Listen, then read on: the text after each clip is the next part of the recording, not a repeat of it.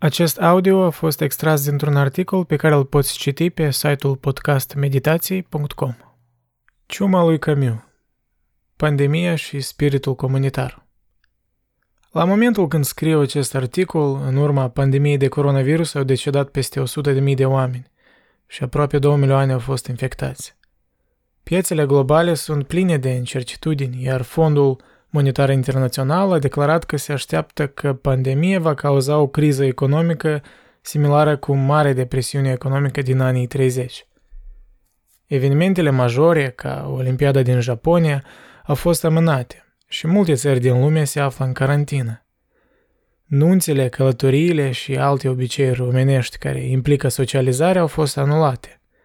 Businessurile care și-au majoritatea profitului în timpul caniculei, ca restaurantele, hotelurile, companiile aeriene, au fost efectiv stopate sau în cele mai rele cazuri au falimentat.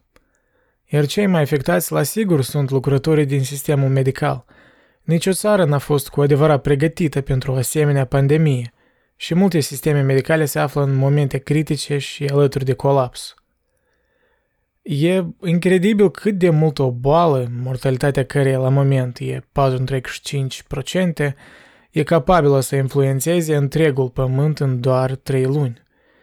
Și nu e clar cu cât se va prelungi asta. Unii experți mai optimiști spun că o să revenim la normalitate până la sfârșitul verii, dar majoritatea ajung la un consens că asta va dura în jur de un an și jumătate. Iar dacă e să vorbim de vaccin, unul eficient, un potențial de al doilea val de infectare și o eventuală revenire treptată la normalitate, asta poate fi minimum peste 2 ani. Majoritatea statisticilor le puteți găsi pe worldometers.info și pe site-ul oficial al Organizației Mondiale a Sănătății. Eu nu voi discuta aici despre statistici, întrucât există surse care au extrapolat asupra lor în multe detalii. Pe mine, ca un om ce studiază condiția umană, Mă interesează cum putem face față acestei boli pe plan psihologic și social. Cum am reacționat noi ca societate la această boală? O fi riscul de a ne îmbolnăvi de coronavirus care ne înspăimântă mai mult, sau faptul că obiceiurile noastre, rutina noastră de care avem nevoie au fost întrerupte. Cred că nu există un singur răspuns pentru toți. Fiecare are dificultățile sale. Cineva și-a pierdut un membru de familie Cineva și-a pierdut lucrul, cineva și-a pierdut afacerea. Respectiv, frica diferă în dependența de om. Dar această frică ne și unește. Și asta nu o spun cu un ton idealist, o spun pragmatic. Noi toți ne aflăm în aceeași barcă, mai ales acum când globalizarea treptat omogenizează și mai mult economia mondială. O pierdere de încredere a investitorilor americani din Wall Street în ipotecare securitizată poate cauza o recesiune economică globală, cum a fost în 2008, care la rândul său a cauzat criza datoriei publice din Grecia în 2009, care a culminat în 2015, atunci când Grecia era aproape de faliment și a refuzat să restituie cele 1,5 miliarde de euro pe care le datora Fondului Monetar Internațional. Iar asta la rândul său a slăbit economia întregii Uniunii Europene și așa mai departe sau aceeași criză de imigranți din Siria din 2015 a afectat o lume întreagă. Cu alte cuvinte, economia globală e un domino destul de flexibil, dar și destul de fragil în fața unor evenimente care sunt greu de presupus. Aceste evenimente par să fie îndepărtate de realitatea de astăzi, când problema de față e să minimizăm răspândirea coronavirusului. Însă cei care pricep măcar un pic la economie și sociologie, și nu mă refer la mine, la experți în domeniu, vor fi de-a dreptul alarmați acum, deoarece încă o criză economică globală e destul de posibilă în următorii ani. Ok, tot asta sună alarmant, dar ce putem face noi, oamenii simpli? Cum să reacționăm la această pandemie? O fi bine să fim cinici și să echivalăm acest virus cu o simplă gripă, deși mortalitatea e cel puțin de 35 de ori mai mare decât gripa. O fi timpul să filosofăm asupra acestei probleme, să discutăm teorii abstracte și să ne distanțăm de această problemă sub un pretext intelectual? Albert Camus, scriitorul francez care a editat un jurnal ilegal pentru rezistența franceză în timpul ocupației naziste în cel de-al doilea război mondial, ar spune că toată filosofarea și abstractizarea nu are niciun rost dacă nu e reflectată prin acțiuni. În 1941, atunci când nordul Franței era sub ocupația Germaniei naziste, el începuse a scrie romanul Ciumă, publicat în 47, care povestește despre o epidemie de ciumă într-un oraș din Algeria. Mulți consideră novela o alegorie pentru ocuparea Franței, alții o consideră o relatare directă a modului în care un oraș întreg și fiecare individ aparte reacționează la izolare, frică și incertitudinea din carantină. Eu aș spune că această istorie e și mai mult. E o reflexie asupra absurdului, un termen popularizat de Camus care se referă la conflictul dintre tendința umană de a căuta valoare și sens inerent în viață și incapacitatea umană de a găsi un sens într-un univers lipsit de sens, haotic și irațional. Absurdul apare prin natura contradictorie a minții umane și universului. În cazul nostru, apariția pandemiei globale, care a stopat lumea întreagă pe un timp nedefinit, și respectiv șocul multora din noi, e un exemplu perfect al absurdului. Nimeni n-a putut prezice așa ceva, la o scară într-atât de imensă. COVID-19 ne-a paralizat viața, ne-a reamintit de iluzia stabilității și ne-a zguduit cu adevărat din autoliniștire. Putem să evităm realitatea din împrejur privind filme, citind cărți și evadând în alte ficțiuni, dar faptul rămâne același. Această boală ne afectează pe toți. Și absurdul care apare în urma acestei realizări va cauza ori un nihilism și neputință, ori un sentiment de rebeliune. În esență, întreaga viața lui Camus, politică și artistică, era o rebeliune. Iar în romanul Ciuma, el ne prezintă niște personaje diverse care întrecupează moduri diferite de a reacționa la absurd. Eu acum voi analiza acest roman și voi scoate niște lecții care ne vor ajuta să navigăm în lumea absurdă în care ne aflăm. Ciuma are loc în Oran, un orășel comercial din nordul Algeriei, care se trezește într-o zi cu șobolani moribunzi ieșind în stradă. Apare o ciumă, iar oamenii din Oran sunt prinși prin surprindere. Chiar dacă dovezile unei ciume erau din ce în ce mai clare, oamenii din Oran au pretins că nu este mare lucru și că pot continua să-și trăiască viața așa cum au făcut-o întotdeauna. Citez. ce cu povestea asta cu șobolanii? Nu știu, e ciudat, dar o să treacă. Închid citatul. Dar nu a trecut. Numărul morților creștea, iar oamenii începeau cu încetul să o ia în serios. Doctorul Bernard Rio, un om pragmatic, a fost unul dintre primii care a fost mai suspicios și a observat că numerele cresc. Cu toate acestea, reacția sa a întârziat, la fel ca și reacția din partea autorităților și a oamenilor din Oran. Doar atunci când victimele literalmente mureau pe stradă, au început să realizeze că aceasta era ciuma. Nu e timpul să fim aroganți. Naratorul, identitatea căruia e revelată doar la sfârșitul novelei, descrie foarte bine reticența oamenilor de a accepta faptul că viața lor de zi cu zi poate fi întreruptă pentru o perioadă nedeterminată de timp și că această nenorocire li s-a întâmplat. Însă fiecare din ei vor afla în curând că ciumei nu-i pasă de sentimentele lor. Citez. Epidemiile, într-adevăr, sunt ceva obișnuit, dar crezi cu greu în ele când îți cad pe cap. Au fost pe lume tot atâtea ciume câte războaie. Și totuși, ciume și războaie îi găsesc pe oameni întotdeauna la fel de nepregătiți. Doctorul Rio era la fel de nepregătit ca și concetățenii noștri și astfel trebuie înțelese ezitările sale. Tot așa trebuie înțeleasă și starea sa de spirit împărțită între îngrijorare și încredere. Când izbucnește un război, oamenii spun, n-are să dureze, e prea stupid. Și fără îndoială un război este desigur prea stupid, dar asta nu îl împiedică să dureze. Prostia stăruie întotdeauna și faptul s-ar observa dacă fiecare nu s-ar gândi mereu la sine. Concetățenii noștri se semănau în această privință cu toată lumea, se gândeau la ei înșiși. Altfel spus, erau umaniști, nu credeau în flageluri. Flagelul nu este pe măsura omului. Îți spui deci că flagelul este ireal, e un vis urât care o să treacă.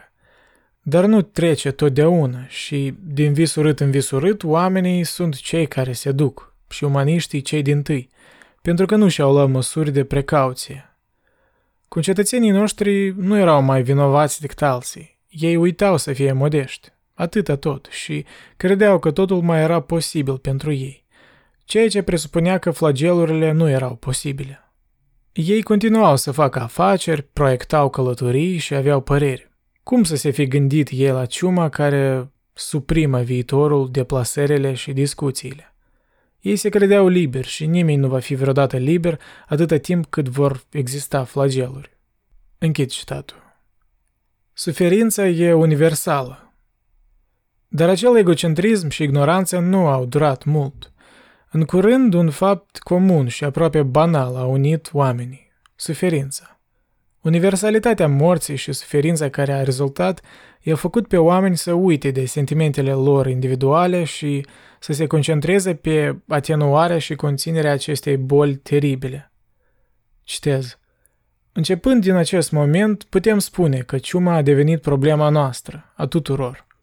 Până atunci, cu toată uimirea și neliniștea pe care le-o aduseseră concetățenilor noștri aceste întâmplări ieșite din comun, fiecare își văzuse mai departe de treburile lui, cum putea, la locul lui obișnuit. Și, fără îndoială, asta ar fi trebuit să continue. Dar porțile odată închise și-au dat seama că erau toți și povestitorul el însuși prinși în același sac și că trebuiau să se deprindă. Astfel, de pildă, un sentiment atât de individual cum e cel al despărțirii de o ființă iubită devine deodată, chiar din primele săptămâni, acela al unui întreg popor și, la o altă cu frica, suferința principală a acestei lungi perioade de exil. Închid citatul. O criză comunitară are nevoie de sacrificii și voluntari. Unul din personaje, Raymond Rambert, e un tânăr jurnalist din Paris care venise în Oran înainte de izbucnirea ciumei pentru a lucra la niște articole despre condițiile de trai și sănătatea arabilor locale. Odată cu apariția ciumei și carantinei care a urmat, el a fost închis pentru un timp nedefinit într-o țară străină și departe de iubita lui din Franța. Pe parcursul romanului, Rambert se luptă cu tensiunea internă de a alege să rămână în Oran și să ajute echipelor medicale în frunte cu doctorul Rio sau să găsească o cale legală de a evada. Astfel, personajul lui întrechipează dihotomia între fericirea personală și binele comun. După o serie de încercări de a evada, el se găsește în momentul când își dă seama că Rio și oamenii din oraș au nevoie de el și deci alege să rămână. Exemplul lui ne arată că în timpuri dificile e nevoie de un spirit comunitar și oameni pregătiți să facă sacrificii pentru bunăstarea tuturor. Medici în Oran rămâneau tot mai puțini și echipele medicale aveau nevoie de voluntari. Fără oameni ca Rambert, riscul ca situația să iasă cu totul de sub control era să fie și mai mare. Aceeași istorie a decurs recent și în realitate în Italia, când sistemul medical era într-atât de copleșit că au început a apela la voluntari medicali. Ca rezultat, aproape 8.000 de doctori au făcut voluntariat în epicentrul pandemiei, mult mai mult decât autoritățile locale au cerut inițial. Dacă vrem să minimizăm riscul ca sistemele medicale să fie copleșite, e nevoie să gândim ca o comunitate și să respectăm normele recomandate de medici – We need to flatten the curve, după cum spun vorbitorii de engleză, referindu-se la graficul care arată limitele tipice de sustenabilitate a unui sistem medical. Respectând carantina, le vom ușura lucrul medicilor. E un minimum pe care îl putem face. Învață-te să fii cât mai prezent în momentul de față. Jean Taru, prietenul lui Rio, era un om cum se cade, mereu cu zâmbetul pe buze, Părea să fie un iubitor al tuturor plăcerilor normale, fără să fie sclavul lor. Taru întreținea un jurnal cu notițe personale și observații despre alți oameni din acel oraș. Din notițele lui, nu prea deslușite, ne creăm o impresie de un om care la suprafață pare simplu, care nu se complică cu idei abstracte sau contemplative. În el vedem o anumită întruchipare a atitudinii zen la viață, să trăiești fiecare moment și să fii prezent cu mintea chiar și în cele mai banale situații. Cred că putem învăța câte ceva de la atitudinea lui în aceste timpuri dificile. Citez. Întrebare. Cum să faci să nu-ți pierzi timpul? Răspuns. Să-l resimți pe toată durata lui. Mijloace. Să petreci zile întregi în antecamera unui dentist pe un scaun incomod.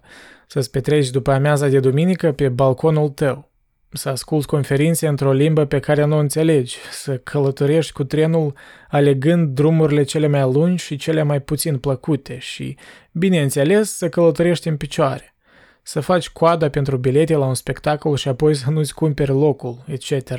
Dar imediat după aceste digresiuni de limbaj sau de gândire, carnetele pornesc o descriere amănunțită a tramvailor orașului nostru, a formei lor de luntre, a culorilor nedefinite, a murdăriei lor obișnuite și termină aceste considerații printr-un e remarcabil, care nu explica nimic.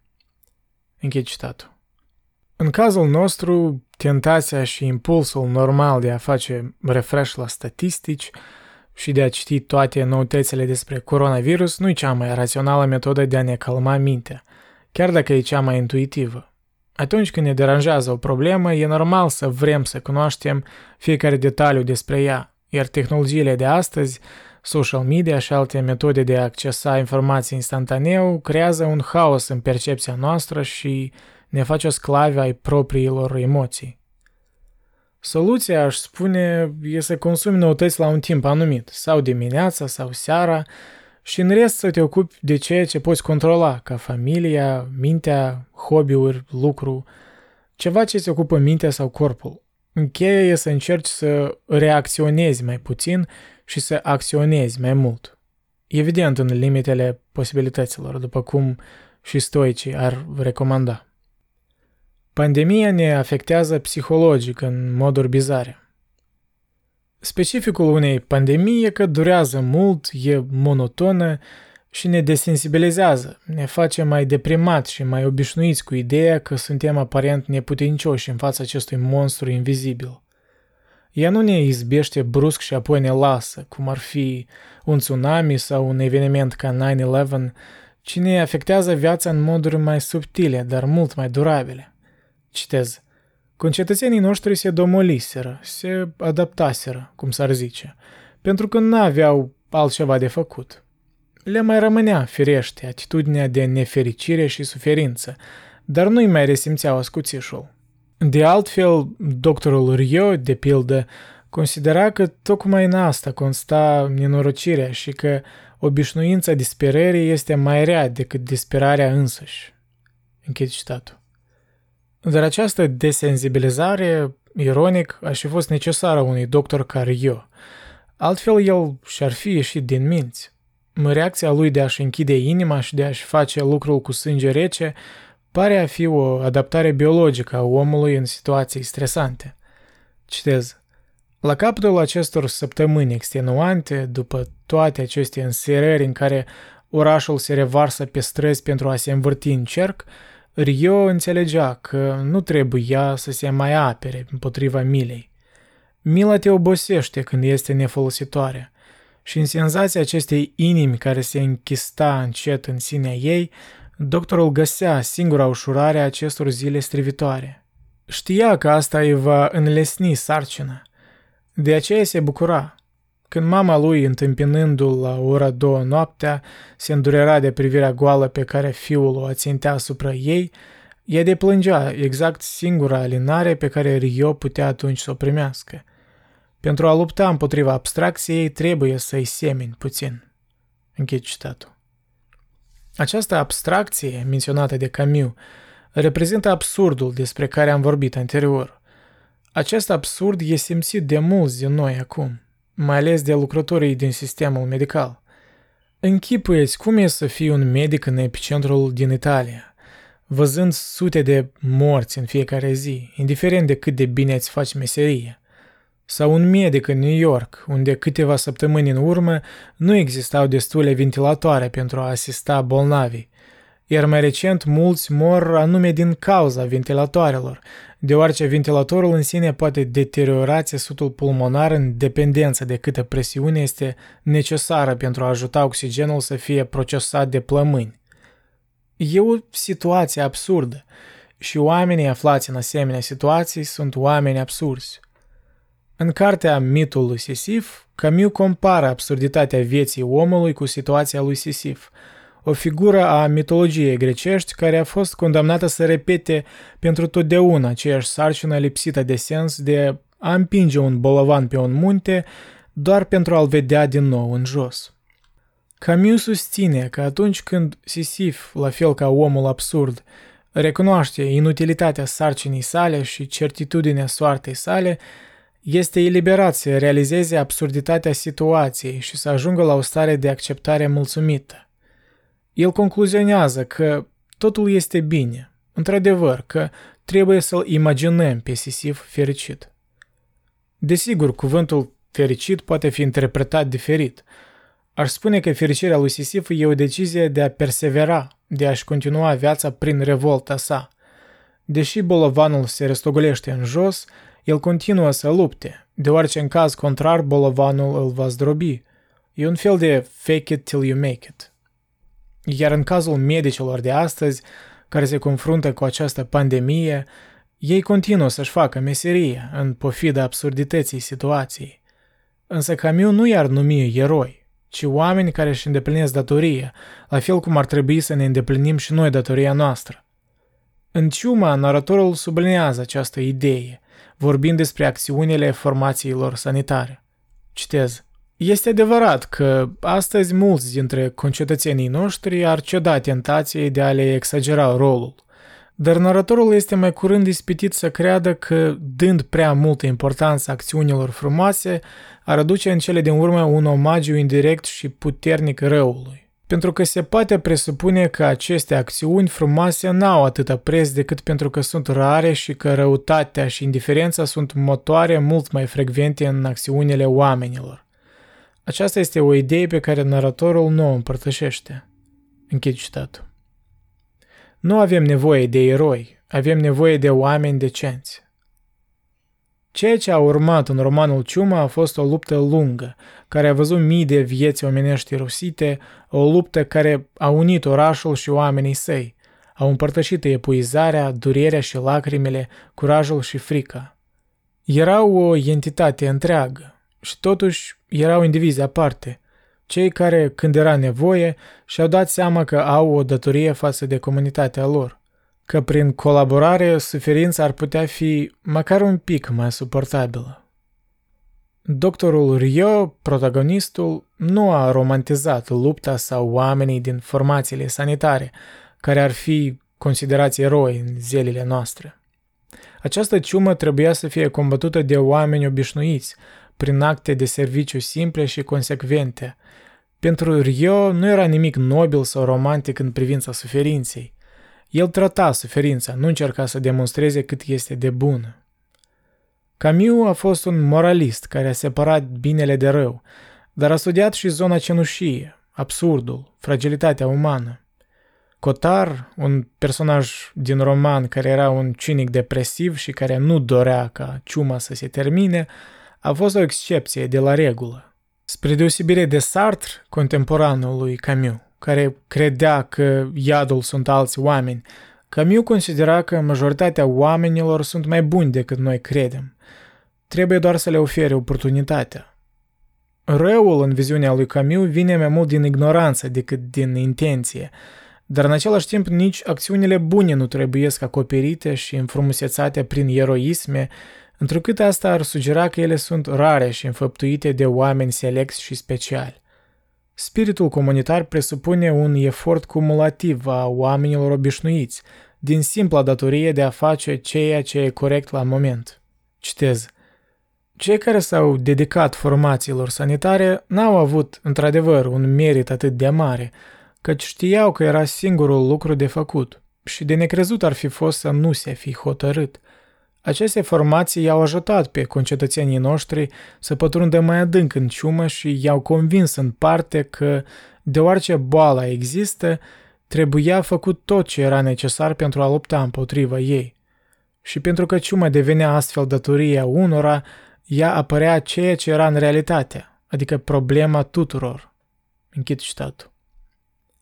Pragmatismul lui Camus ar putea fi rezumat în cuvintele lui Rio. Citez, dar știi, mă simt mai solidar cu înfrânții decât cu sfinții. Nu cred că am vreun gust pentru eroism și sfințenie. Ceea ce mă interesează este să fiu om. Închid citatul. Și poate cele mai înțelepte cuvinte, în mod ironic, proveneau de la un bătrân astmatic care își trecea năutul dintr-o oală în alta pentru a face ca timpul să treacă, care i-a spus lui Rio spre finalul romanului. Citez, Alții spun, ciuma e de vină, a fost ciuma. Puțin mai lipsește ca să ceară să fie decorați. Dar ce înseamnă asta, ciuma? Asta e viață și atâta tot. Și se vor ține discursuri, parcă-i aud, morții noștri, și se vor duce să ia o gustare. Închid citatul. Cinismul și ironia bătrânului își are locul său. Mulți din noi idealizează aceste timpuri și prezic o anumită schimbare în atitudine, căci că, uite, în sfârșit vom conștientiza ce este cu adevărat important în viață odată ce ieșim din carantină. Însă realitatea e că oamenii, de obicei, nu se schimbă fundamental. Asta e natura noastră. Și asta e un lucru care trebuie să-l acceptăm, deoarece el face parte din fiecare din noi. Citez. Bătrânul avea dreptate. Oamenii erau tot aceiași. Dar asta era puterea și nevinovăția lor și tocmai în acest punct, pe deasupra oricărei dureri, simțea Rio că se unea cu ei. Închid citatul. Ce face acest roman atât de important este că el transcende politica și nu reprezintă doar o simplă descriere a pandemiei. În cele din urmă este o poveste despre noi, despre modul în care răspundem ca indivizi și ca comunitate la tragediile vieții, care sunt în mare parte în afara controlului nostru, dar care totuși necesită acțiuni decente din partea fiecăruia.